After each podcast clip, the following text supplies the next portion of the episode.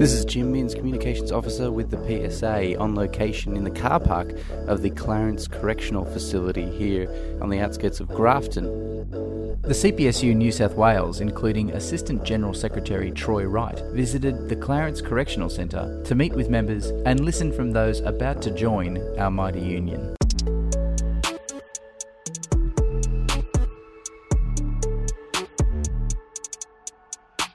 This is Regional Organiser Azrin Pugh.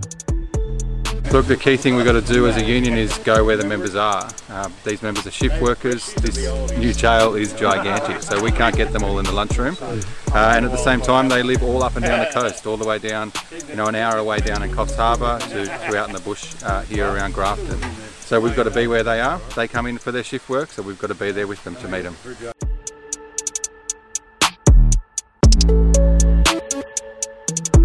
This is Industrial Officer Dave McCauley.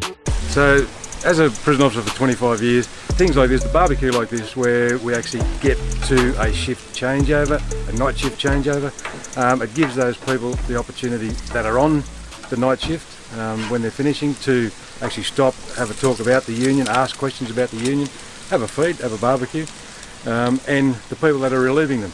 And because they are on a rotating shift, um, you, you cannot get the same group of people every single time you turn up. So to have um, barbecues on an intermittent basis, um, that gives us the opportunity to um, get a, a, broad coverage of the potential members at this location. So this is a membership um, kit. It's got all the information in it. Um, Yep.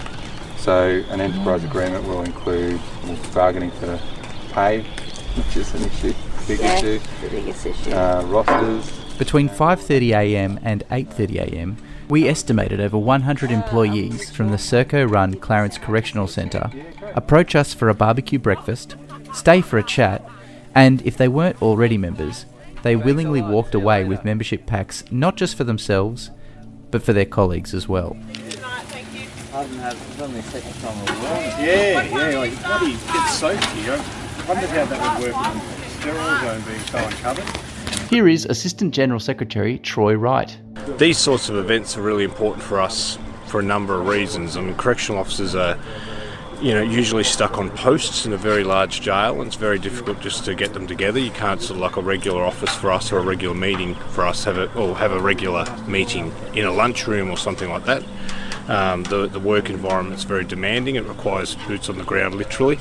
So it's very difficult for them to pause during their working day to meet with us. So these sorts of opportunities to actually meet members and have a decent discussion with them are really, really valuable. And the other factor is that it actually gets them to see they're part of a community, which is really important for us. We want our members here, our members everywhere, to realise that they're part of a broader union. We're not a union that's a couple of work sites here and there. We're thousands of work sites across the state, this being one of them, and it's about putting people together. Unions, you know, it's not just an individual thing, it's a collective, and it's really important to identify that. And this these sorts of events give people a bit of a social element to realise that. The jail only opened in about May, I think it was, and started taking inmates about a month after that. Um, we've been having a number of recruitment events both in the jail and outside the jail in town. Um, we are gradually building up a very decent membership, which we're excited about. Um, our major pressing focus moving forward is negotiating an enterprise agreement for the workers here. Um, they are currently employed on the Federal Modern Award, which is, to be honest, relatively atrocious conditions for the industry.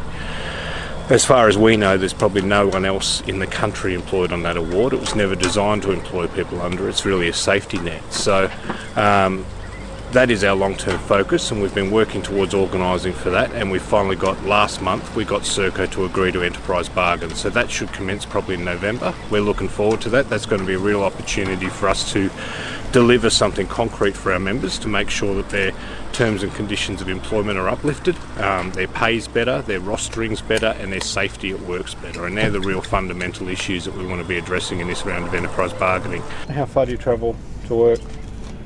It's half an hour. Half an hour. So you, you're yeah. doing shift. Yeah, you're doing shift work. You're travelling tired. You're surrounded by kangaroos. If you had an accident to or from work, you don't get workers' comp. But we have a policy if you get injured, so you don't have to use your sick leave.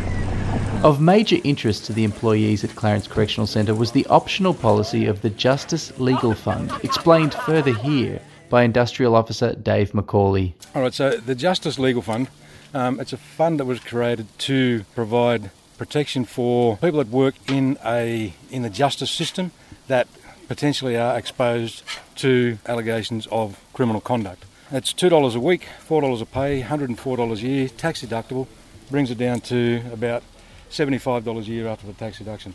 The legal fund provides uh, legal representation if you are charged criminally uh, in matters arising out of your role as a correctional officer, juvenile justice officer, a sheriff, anything to do with the Department of Communities and Justice. We're an industrial body. We cannot provide you with um, representation for a criminal matter. We only can provide you representation in industrial matters. 85% of all criminal charges laid against correctional officers are either dropped or dismissed in court. In my 25 years' experience as a correctional officer, the Justice Legal Fund is the most important insurance policy that you will take out as a correctional officer in an environment where you are potentially exposed to criminal charges. Join the Legal Fund, it's $2 a week, $4 a pay, $104 a year. Take your tax deduction out of that, it brings it down to about $75 a year. The cheapest insurance you will ever have.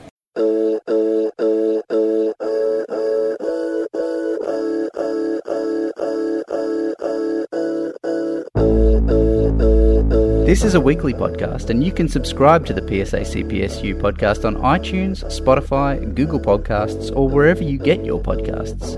I'm Jim Minns. Thanks again, and you'll hear from us next week.